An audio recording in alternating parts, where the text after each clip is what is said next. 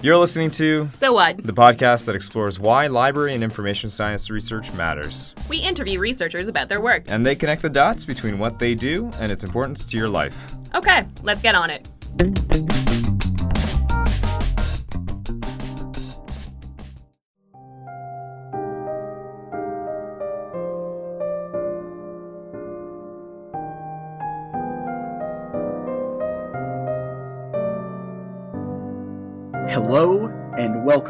Once again to the greatest crossover. In this episode, we're tackling a very different topic. This time, we're going to be taking a look at privacy and computer security and kind of like what are the major threats online and, you know, what exactly is it? What can you do? How can you protect yourself? What do malicious actors online want from you? All that kind of fun stuff. Today, I am joined by a very good friend of mine who cares very, very deeply about this stuff. So much so that whenever they want to access certain applications, they have to completely change around how their browser functions. Uh, I don't know the details, but it is always very funny. Uh, they work in computer security. They are extremely knowledgeable. I would like to welcome Connor. Hey. Um, my name's Connor. Um, I work specifically as an ethical hacker currently, uh, which means I am paid to try and um, find security vulnerabilities in corporate environments. Uh, yes, and I believe you got your MA at UIT. You did your undergrad in computer science And math. and math. I can't forget about the math. I, I'm a math nerd at heart. Um, Tell me more about Euler.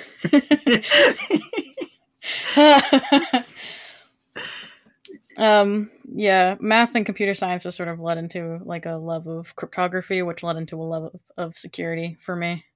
So that's how that went. And then I did my master's degree on um, password guessing. hmm hmm So, I guess like let's let's open with the discussion of like, internet is more ubiquitous than ever. Uh, everybody's online. Everybody has some kind of presence online. What are the basic steps that you can think of just off top of your head that normal average people can take to protect themselves online? First things first, um, have a strong password. Uh, I it's sort of what everyone recommends um, because your password is your very first line of security for basically everything. Uh, they are everywhere. The downside is they are everywhere, which means you need to have a lot of them. Um, there was actually a study done a few years back where the average number of accounts that people had to keep track of passwords for was over 80. Holy crap! Yeah, um, so that's a problem. And the very common solution is to just create very easy to remember passwords, but easy to Mhm. remember passwords are often easy to break passwords as well. Yes. And, and, Uh, and, and people, uh, one of the articles uh, that I looked at for this podcast, they, they talked about how like people will use the same password for multiple accounts. yep, uh, that is super common. Uh, Gu- guilty as charged for me personally. It's definitely something I'm like gradually fixing, but I've also done that. I've encountered it in my work in corporate environments where I'll get someone's password through like a phishing campaign and then be able to use that password to like log into a server. Ooh. Yeah. oh man. so like people are not good at making and remembering passwords. So the general solution to that problem uh, is to get a password manager. There are lots of really good free ones on the market, like uh, Bitwarden or LastPass, and they'll generate passwords for you that are strong. Uh, and then you don't have to remember them. You just have to remember the one. Password, Password for your for- manager. Yeah. Okay. Downside is that's putting all of your eggs in one basket. hmm Um, Mhm. So obviously, if you have a password manager, that's going to be like target number one if someone's trying to get into your accounts for any reason. Yeah. Um, so I recommend putting most of your passwords on a password manager, and your really important ones are the ones you make your own passwords for. Ah, I see. Okay, So- yeah, yeah. So it's like so I have like five passwords that I keep to myself, like my bank account password Yeah. and stuff like that. Um, and then like my YouTube, my Google password, I don't care about that much, so it's on my password manager and stuff like that. Yeah, yeah, yeah. So the things where it's like, oh, somebody gets into this, like worst case scenario, it's not the end of the world. And then that way, you know, if you have 75 of those 80 websites on your passenger password manager, but like the five really, really important stuff, the things where it's like, oh no, if they get into this, this is really, really bad. You have those separate. And then that way, if they get into your password manager, you're not, um, you're not completely boned. Yeah. Um, uh, I never thought I, my. Main good. Google account is not on my password manager because that's the one I use as the like backup for all of my email accounts basically Mhm. because you know often they'll be like set security things and one of them is a like backup email Yeah, yeah, absolutely. Because it's like, oh, if you forgot your password, it's like send this password to my backup, like the one I have linked to it. Like I have that from between my Google and uh, my Hotmail.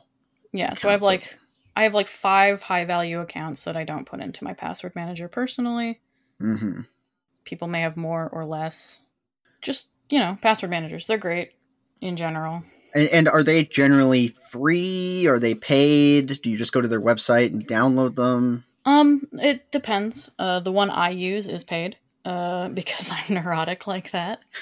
um, but most people like the, most of them are free. Um, Okay. Or have a free option that works perfectly fine. hmm There are just for some functionalities that I want, they require you to pay for them, and also I'm neurotic. And also, I appreciate I'm uh, the kind of person who like pays for stuff that they care about. Yeah, yeah, yeah. Well, you know, you want to support people. Like when I'm done being a student, there's a couple free services that I, I use where I'm like, man, you better believe once I once I have a cash flow coming in, I'm I'm donating to these to these uh uh like the software makers. So no, I totally get it. But yeah, um, LastPass and Bitwarden, two very good free ones. But uh, take that with a grain of salt of like keep your super duper important passwords probably off of them. hmm That that seems like a strong system. I didn't think about that.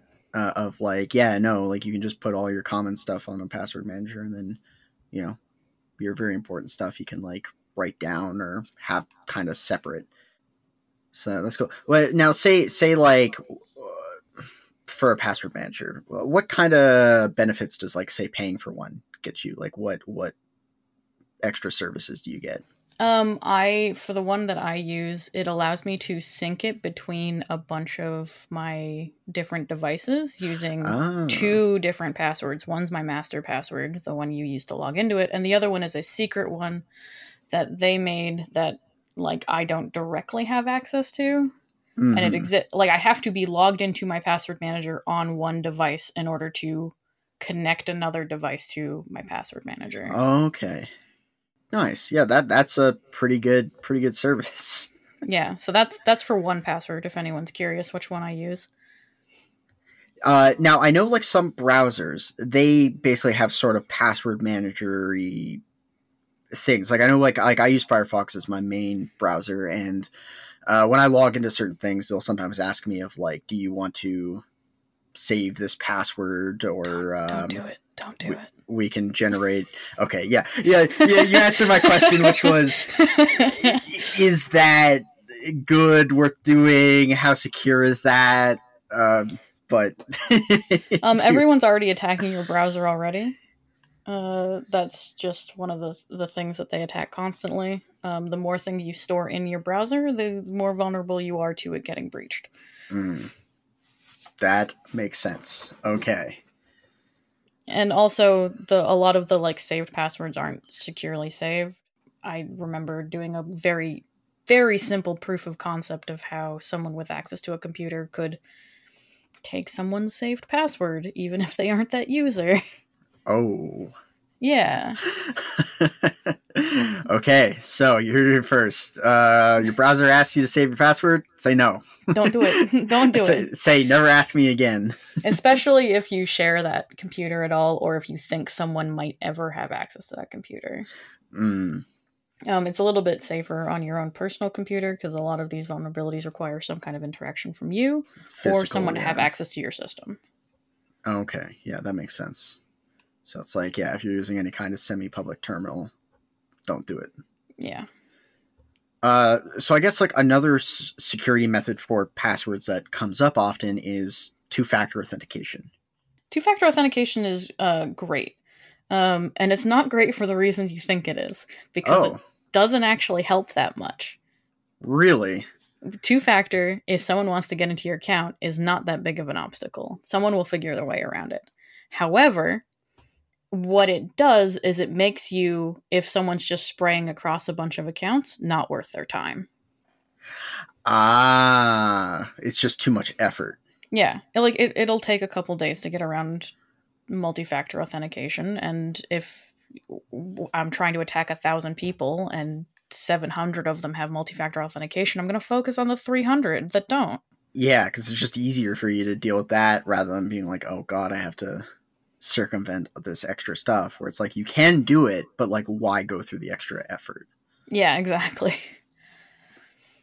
because that that's the kind of logic that I've heard about like um why uh like phishing scams are so kind of blatant in that they're not trying to get people who are savvy they're trying to get people who are not savvy Yeah, ex- explicitly. like like they're like like people go like how does anybody ever fall for this? It's like you're not the target. Like you're not you're not the person who they're uh they're they're going after. They want like the easy marks uh because it's easier it's easy for them to send out you know i don't know like let's ballpark like 10,000 emails. And if you know 9,000 of those are failures but they have like a thousand big successes then it's it's fine That's still a lot of money. Oh yeah, exactly. Like that's still a lot of money. That's a lot of personal information. That's a lot of all sorts of stuff. Um, so that that's what I've. So it's basically like a large part of being secure as an average person online is, from what I'm getting from you, is be a pain in the ass. Yeah. like make make make it more effort than it is worth to deal with you. Well, that's the point of um, passwords too, because every single password in the world could be brute forced in time. What you Mhm. want is for it to not be worth the time. So, say something will um, cost like a million dollars to crack a password, but there's only like five hundred thousand dollars worth of value in cracking that password. I'm not going to bother. Yeah. So I, I- I guess uh, uh, one extra question would be like, what is a strong password? So you've there's the general advice of like have a long password with numbers and uppercase and lowercase and Mhm. symbols and stuff like that. But a strong password that is human memorable is very was very difficult to make for a very long time. Um, we're getting a lot better at it with the introduction of something called passphrases Oh, what exactly is that? the way passphrases works is you take a phrase, the longer the better, that is memorable to you and kind of individual to you in particular. hmm Uh, let me just take to be or not to be because this is a very common one that people use for examples. hmm Um, you can turn the twos into the number two. You can use a capital B for B. Ah. you can like you just augment the phrase somehow and you take certain letters of it and you remove other letters of it um like i've yeah, had I'm, I'm I'm thinking about the password that you left at our place. yes Very memorable. Kisses and kisses. but who knows how it actually is. yeah good luck getting that wi-fi Yeah, yeah. um another common one i use i sometimes will put like if i have um i'll put like two sentences back to back that don't necessarily mean anything and i'll put like an ellipses between them or something like that okay, yeah, yeah. because yeah. ellipses are not very common in most people's passwords and stuff like that I've never used one in mine. yeah um i love i hate using exclamation point uh because it's such a commonly used symbol um i use pipe a lot if you know which character pipe is, it is um, the one above the enter key, but if it's shifted, the like straight. Ah, yeah, yeah, Bar? yeah, yeah. The the straight bar. Yeah, yeah. Yeah, I love using that one a lot. I use that one for like splitting sentences or in place of like say where a comma would be in a phrase. Mm-hmm. Yeah, I've I've used pipe when I put commands into a command prompt. Yep. Sometimes. That's mainly what it's for. yeah, yeah, yeah. That was as soon as you said pipe, I was like, that sounds really familiar. Like I've, I've definitely used that before, yeah. but I couldn't remember where on my keyboard it was. But yeah, so so try try to use like if you're if you're using special characters, try to pick ones that are used less often. I'm assuming ex- like as you're saying, exclamation marks are big ones. Yeah. Are there any other ones that are just like very commonly used where it's like try not to use those ones? Um, like dollar sign can be used a lot for like S or for money. At Mhm. is used a lot for A's, Mm-hmm. stuff like that. Because we like things that sort of look similar to the Yeah, letter we yeah. want. It, it it helps remembering it too. Like hmm it, like A, what's special character A, your mind will probably drift to the at symbol. What's what's a sweet spot for number of characters? Like 7, 10, 12. 15, 30, 12? Okay. Um, I've done a lot of research on passwords, which is a little bit dated now because I did it like three years ago. But having three different types of characters, be it uppercase, lowercase, um, numbers or digit, uh, digits or symbols, it's Mhm. also known as LUDs. Having at least three of them and 12 characters is about as secure as having a password that's 16 characters long. So you really start to see diminishing returns after 12 characters? Yeah. Yeah. Okay. Okay. Okay. That makes sense. Very good. I like that.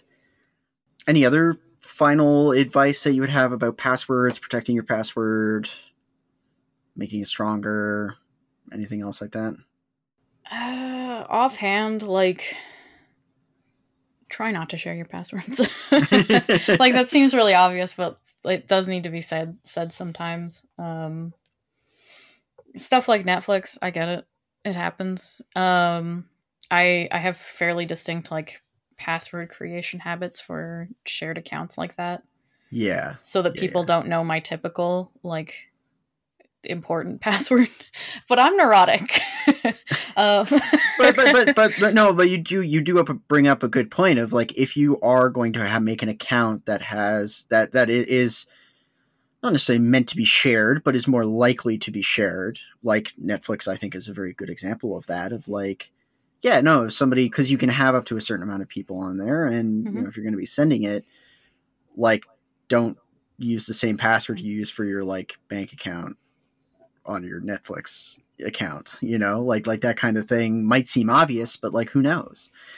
And uh, I, I think like I personally never thought about that of like, oh yeah, no, like use a very different logic for your password for stuff that is more likely to be shared.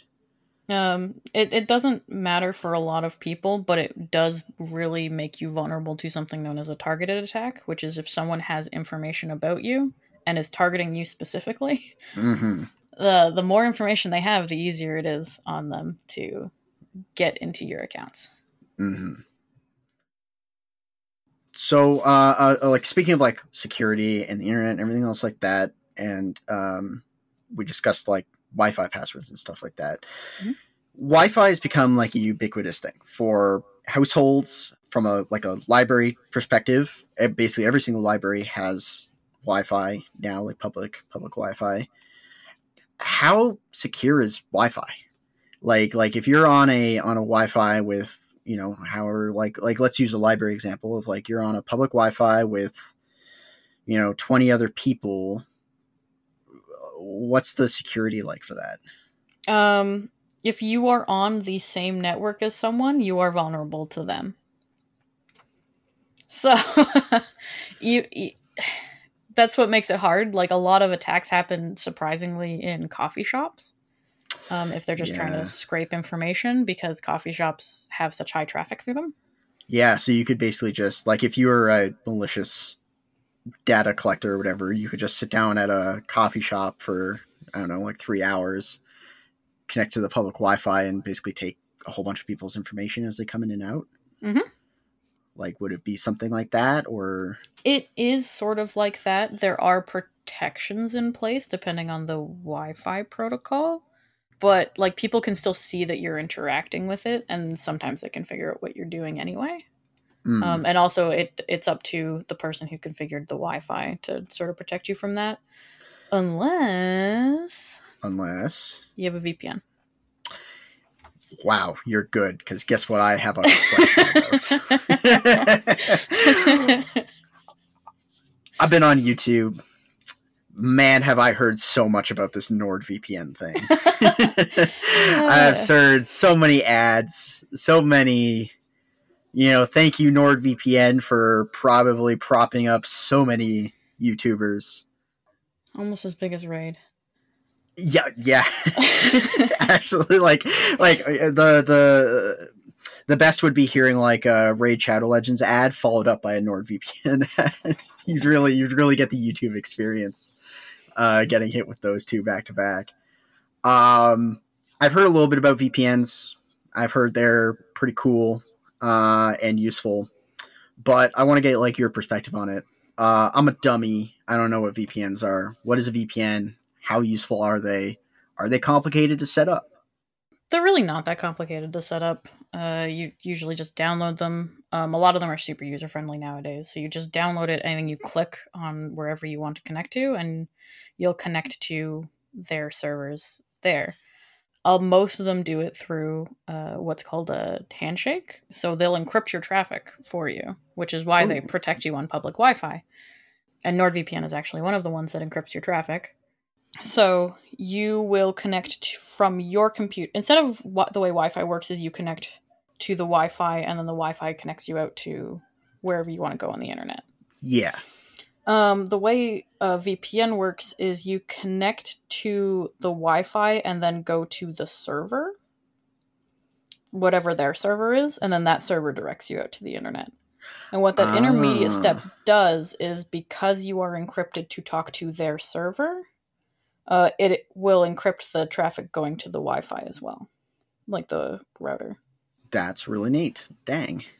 Um, another method that you can use to protect yourself on Wi-Fi's is using like Tor browser, which is sort of similar to using a VPN. Honestly, hmm it just routes it instead of through one server, it routes it through a number of servers who don't know who's talking, like who is talking to them, basically. And so, like VPNs and Tor, are they free, paid, sometimes free, sometimes paid? Um, Tor's free for most things. Most VPNs nowadays are free, but I think Nord's paid. I'm pretty sure Nord is paid. Yeah. a lot of the ones that encrypt are paid because they they have server upkeep costs um, but tor is run by volunteers for the most part like Mhm. you you can set up a tor server in your own house if you want people to bounce through your that that's pretty cool, actually. Uh, Yeah. do you want to know who owns like half of the nodes though the nsa I was gonna say uh, uh, China, the NSA, Russia, all three. but yeah tor's like a privacy thing because it sort of masks where you came from Yeah, yeah. We've we've discussed uh, Tor because one of the one of the things that we we talked about in in the um, MLIS program is um, like patron privacy and security, uh, because libraries are, um, especially for people who are not as affluent, a very useful resource to be able to go in and use computers and have access to the internet and free Wi-Fi and things like that. Uh, but what it comes with that is obviously like to an extent like collecting patron information and um, I mean when after 9/11 happened there was a semi-famous case of uh, was it this somebody in the some agency in the government basically trying to go to libraries and ask them to hand over a whole bunch of patron information and Right. libraries said go pound sand. Uh, we're not doing that. Uh, and so um, uh, uh, there there is a uh, a section of like librarianship that focuses very heavily on promoting uh, digital security and privacy and and protecting personal information uh, that has been very good to see, which goes hand in hand with also a section of librarianship, which is very big on um, like open access to information, um, piracy, a little bit. Uh, depends how radical the lib- librarian is. Um, which is again one of the reasons why I really wanted to get you on here is because there is like a big thing where uh, when I was looking for articles for this podcast, I came across several articles written by librarians where they talked about like setting up di- uh, privacy workshops where they would teach people they, like uh, they could like they were hosting a workshop where people could come in and learn about how to protect themselves online. That's and, awesome. Um, and and that's one of the things that uh, I want this podcast to, to be is, is like an educational resource of like for librarians to listen to, for normal people to listen to, of like, here's steps you can take to protect yourself. And it doesn't necessarily need to be super, it doesn't have to be ex- expensive. It doesn't have to be, you know, uh, necessarily a, um, a big hurdle. Uh, but there are there are things you can do to protect yourself. Uh, and I'm I sure don't want everything to sound like super doom and gloom either. Um, yeah. like, oh yeah. You you can be safe browsing on public Wi-Fi completely. A lot of websites nowadays use um, HTTPS, which is Yes. an encrypted protocol. So, like, people aren't going to be able to read your traffic really um, if you're using HTTPS for anything. But not all websites do. Not all websites auto redirect. There was uh, one of one of the articles actually talked about how a lot of libraries were switching over to HTTPS to make sure that like traffic coming in and out of libraries was secure. Um, So- There are add-ons you can add to your browser. There's one called HTTPS Everywhere, which will just automatically redirect you to HTTPS on every website. But but yeah, and, and absolutely, like you're right. Like it's not it's not you know uh, um there are dangers online, but it's also not like you're not you're not facing danger everywhere you go. But but I, I think there's definitely much more awareness of the fact that you know your personal information is getting harvested, and I think for people who want to protect themselves, knowing what to do or things to keep an eye out for, what the potential risks are, can be very helpful. But you bring up a point, another man, you're really good at this. um, word next question is we are constantly getting tracked online what are ways to render us less visible to trackers getting our data harvested by companies etc etc um, i know like for firefox there's things like plugins that you can use Mhm. uh, like uh, uh, i use ghostery Ghostery is a big one. Um, you could also use Privacy Badger. They're very similar to each other. hmm Uh, you can use AdBlock, um, AdBlock Plus. I don't personally use it, but that's just sort of my own personal vendetta against them. So I use uBlock instead. Um, I'm, uh, I'm not sure how relevant it is, but I'm kind of curious what your vendetta against AdBlock is. um, they were allowing advertisers to pay to get around their ad blocking. Oh, okay. uh, Yeah, I get that. I get that. Uh, Yeah. And I wasn't cool with that, so I stopped using them. Damn, I didn't know that. I probably will also stop using them because that's really shitty. yeah. Um, uBlock, danger of uBlock is sometimes some parts of some websites won't work. Hmm Um, you can use different browsers. Firefox has a lot of built-in protection. I also previously mentioned Tor is Mhm. another really good privacy option. Chrome has a lot of these add-ons too. If you really like Chrome, uh, I am not certain about most of the Mac ones. Like I don't know about Opera. Mm-hmm. Um, Edge has a few of these add-ons, so I have checked that. A lot of it, honestly, is add-ons. Um, when I log into like an account on a website for the first time, um, Mhm. the first thing I do is I immediately go to like privacy settings, and I see what's there, what they have me automatically opted into, and I opt out of the stuff that I can or want to opt out of yeah.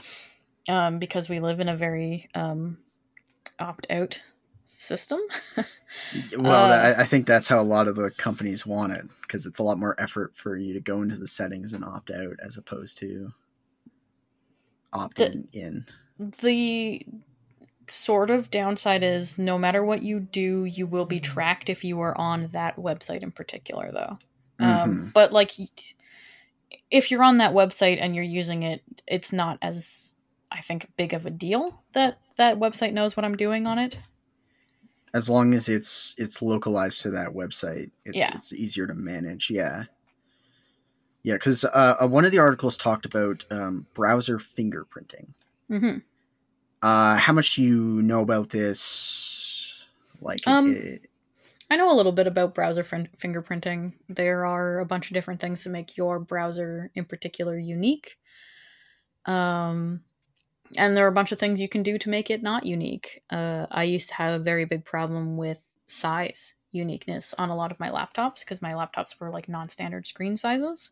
So when I maximized my browser window, it would be a certain resolution, which was non standard, which made which meant someone could track my browsing based on literally the size of my window.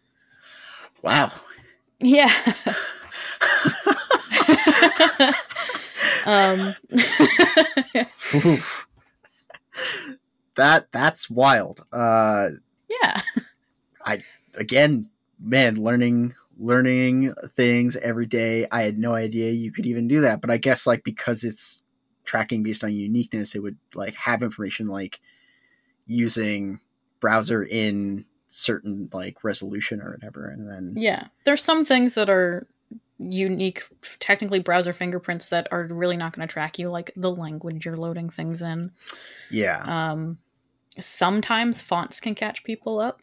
There are some fonts that won't load uh for some Comic people. Sans. Um, but a lot of times fonts are fine. Yeah. Um,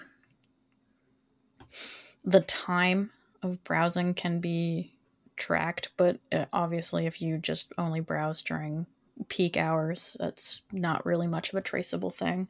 Yeah.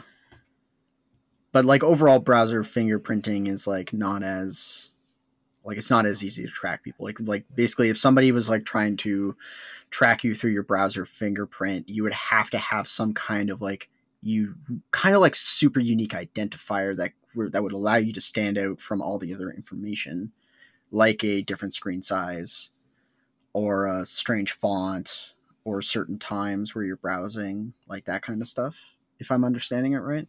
Yeah, that's some of it. My browser, actually, my browsing experience tends to be pretty unique because of um, things that my browser doesn't load because I don't let it. Mm. Which, as you mentioned at the start of the podcast, causes adventures of me trying to get things to work sometimes. yeah, it's always fun when you're just like, oh, oh god, I need to switch to a different browser. This thing is not agreeing with what I'm trying to do. For those listening at home, um, I block all JavaScripts on my browser, which is more just a personal thing. Part of it is neuroticism from my job. Part of it is th- because I'm just like that. You're built different. I'm built different. Um, a lot of the tracking happens through JavaScript. Yeah, because that was actually gonna be my my next question because I knew there was something special that you did that was would break that stuff, but I couldn't remember exactly what it was. So it's like you block JavaScript. How exactly expand on that?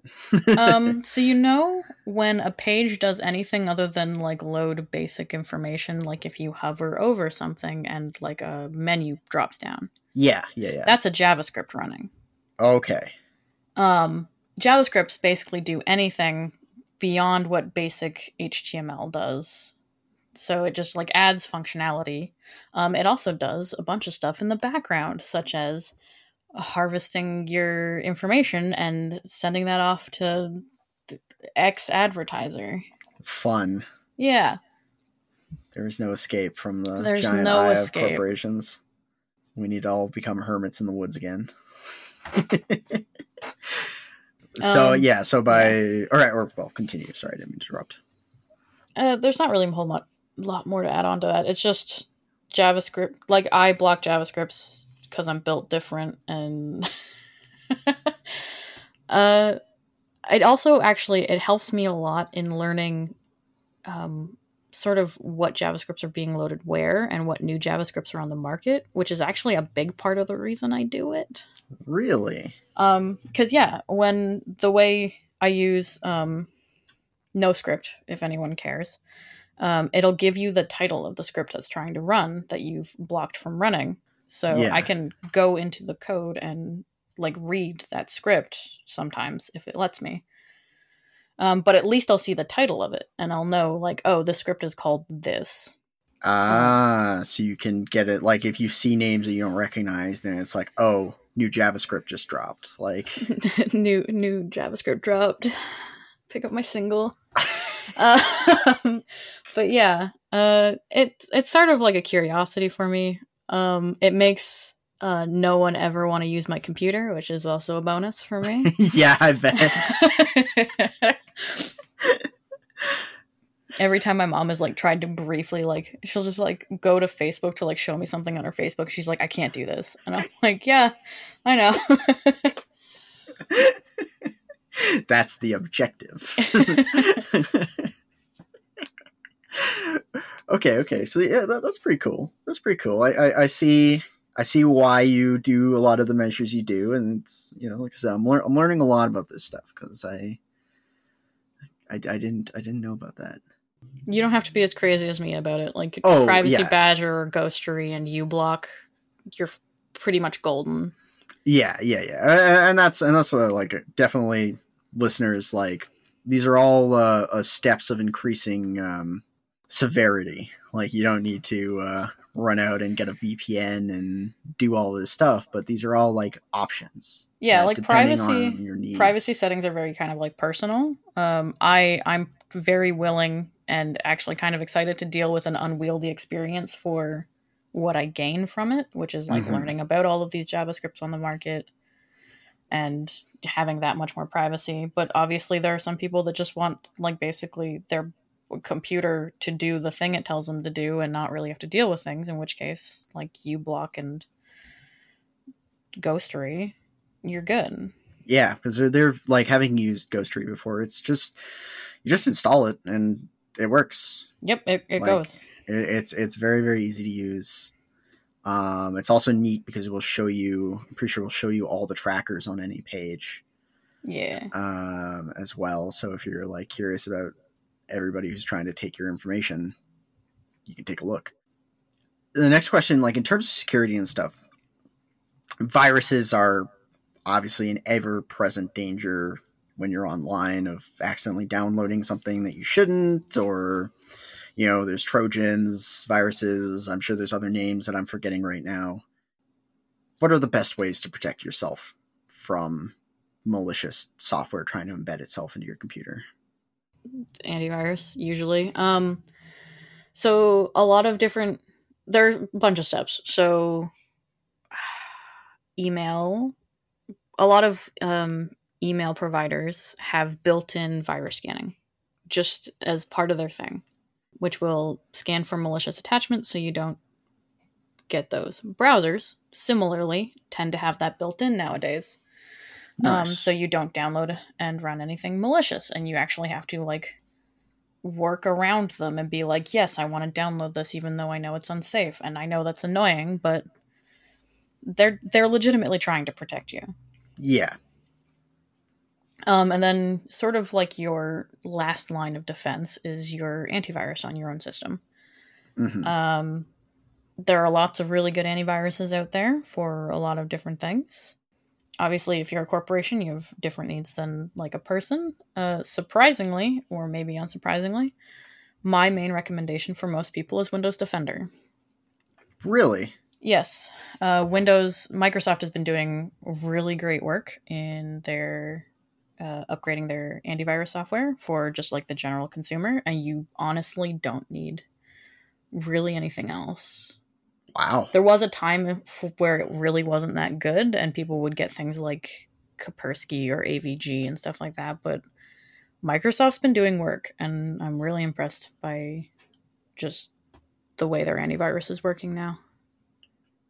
yeah i i had no idea that they were uh, I, I always kind of viewed that as like the last last last line of defense uh, uh, obviously knowing very little about computer uh, protection um i had no idea that microsoft was has really stepped up their game in terms of computer security Yeah, when Windows 10 came out, they just like really w- went hard on security and made a really solid antivirus for the average person. Nice. Proud of them for that. Also, if you downloaded another antivirus and installed it, it's probably going to work fine, but also it disables your Windows antivirus. So, Really? I had no Yeah. idea that's how that uh, worked. they n- almost never uh, play well together, so the new one will always shut off the old one to make sure it doesn't block them for any reason. Huh. Love that's that. also something that would have been good to know. Yeah. um in terms of like stuff other than microsoft is there anything like pre like say you're like man i want a premium protection anything that's better than microsoft or is it honestly just like stick with their stick with windows If you really want premium, you're gonna have to pay for it, and antivirus is really expensive.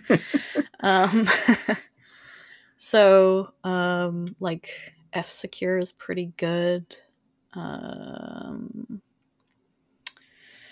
AVG, if you pay for it, is really good. I hear, but I actually don't have much experience with it personally.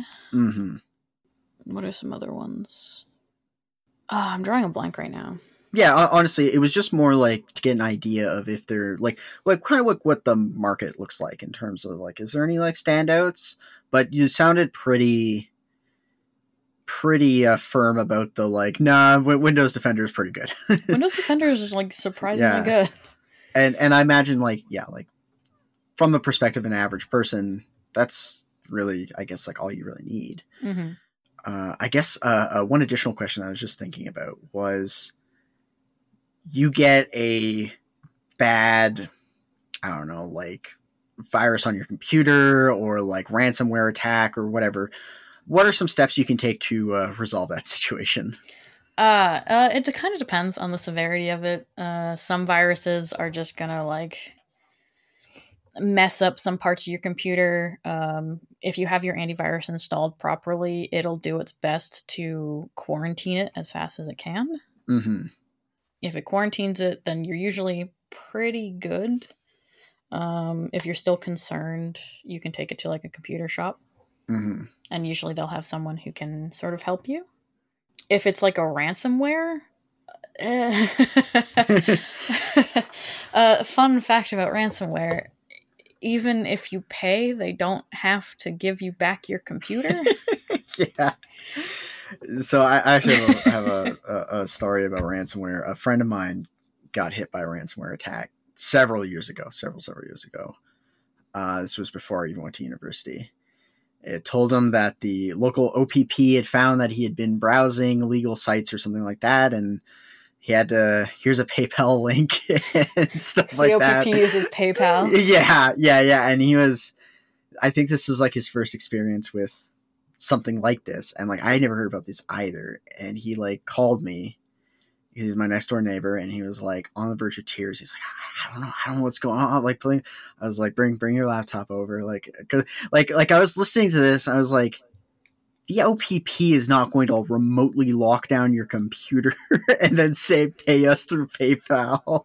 Also, they can't. So- just, just a heads up, guys. Like they, they don't have the ability to do that. Yeah, so he brought his laptop over, and I remember basically the only way I could, uh, I needed to try to load in antivirus software on his computer, but before the ransomware lock would like lock it down on startup.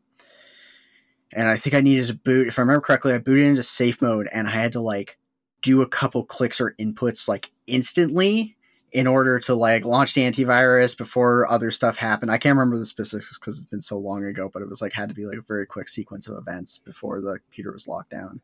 And thankfully, I managed to clear his computer.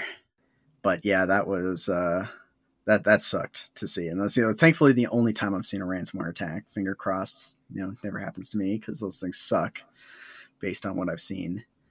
Um, but yes, uh, uh, you're absolutely correct. Like hackers have no obligation to you to like be like, well, guys, they gave him, they PayPal'd us the money. I guess we have to unlock his computer. Like, they no. they usually will because they uh, don't want to get a reputation as someone who doesn't yeah, give you back your computer because then no one's gonna they're just gonna go to a computer shop and wipe their computer which is a surefire way to get rid of it. I was going to say holding somebody ransom stops working very well when you keep shooting the hostages. yeah.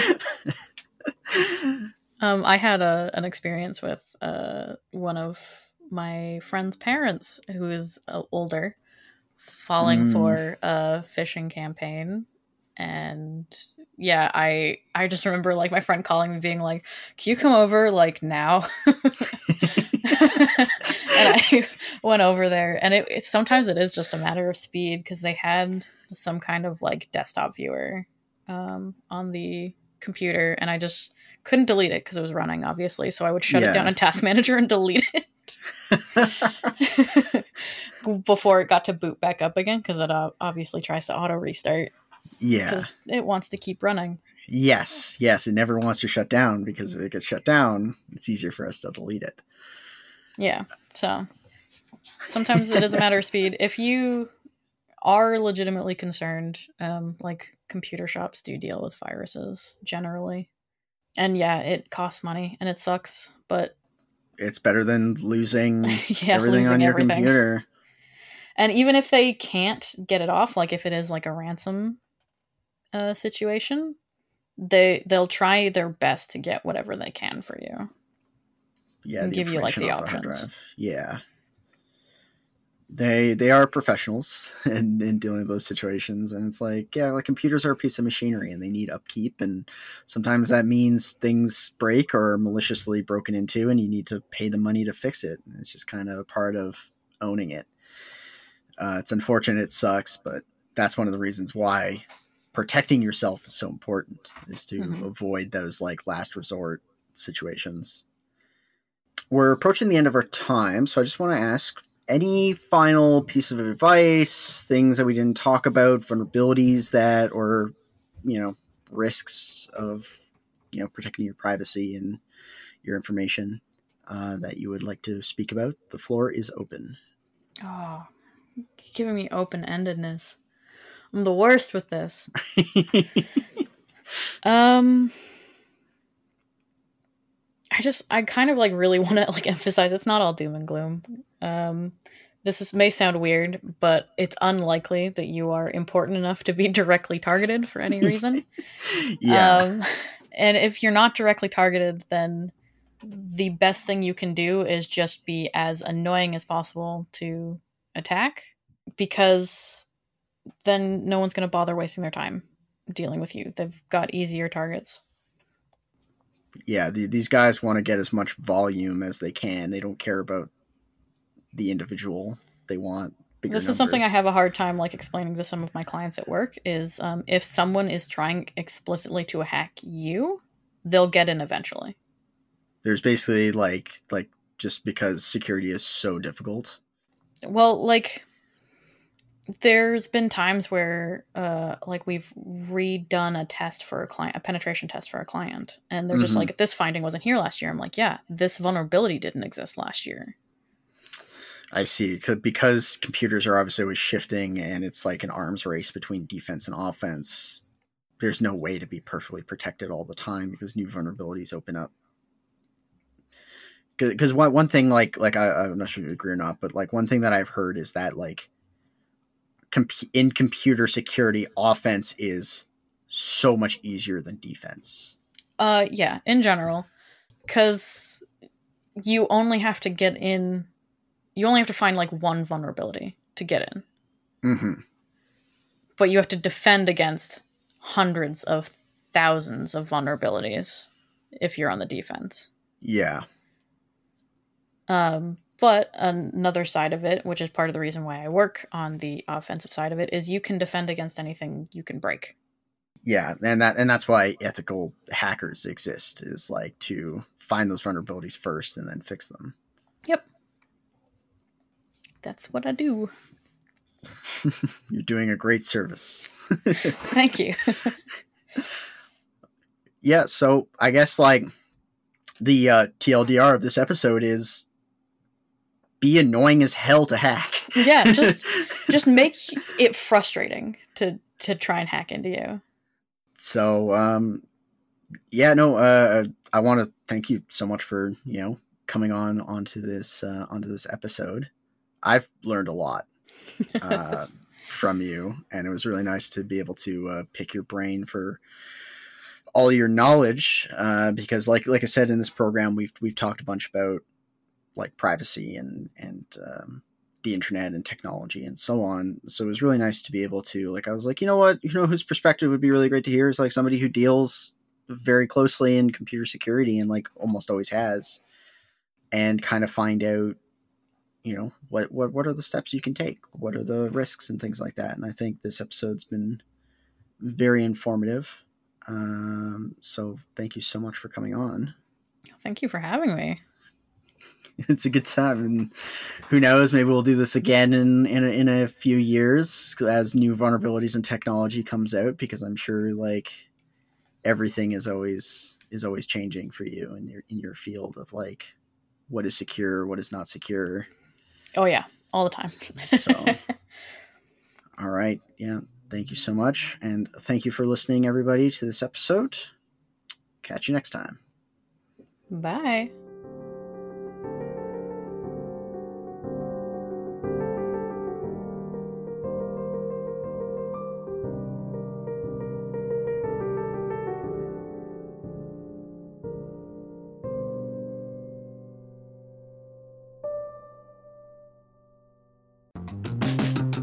Been another episode of So What? the podcast about library and information science research and why it matters. So What is created and produced by students at the Faculty of Information and Media Studies at Western University in London, Ontario. Find us online at sowhat.fims.uwo.ca.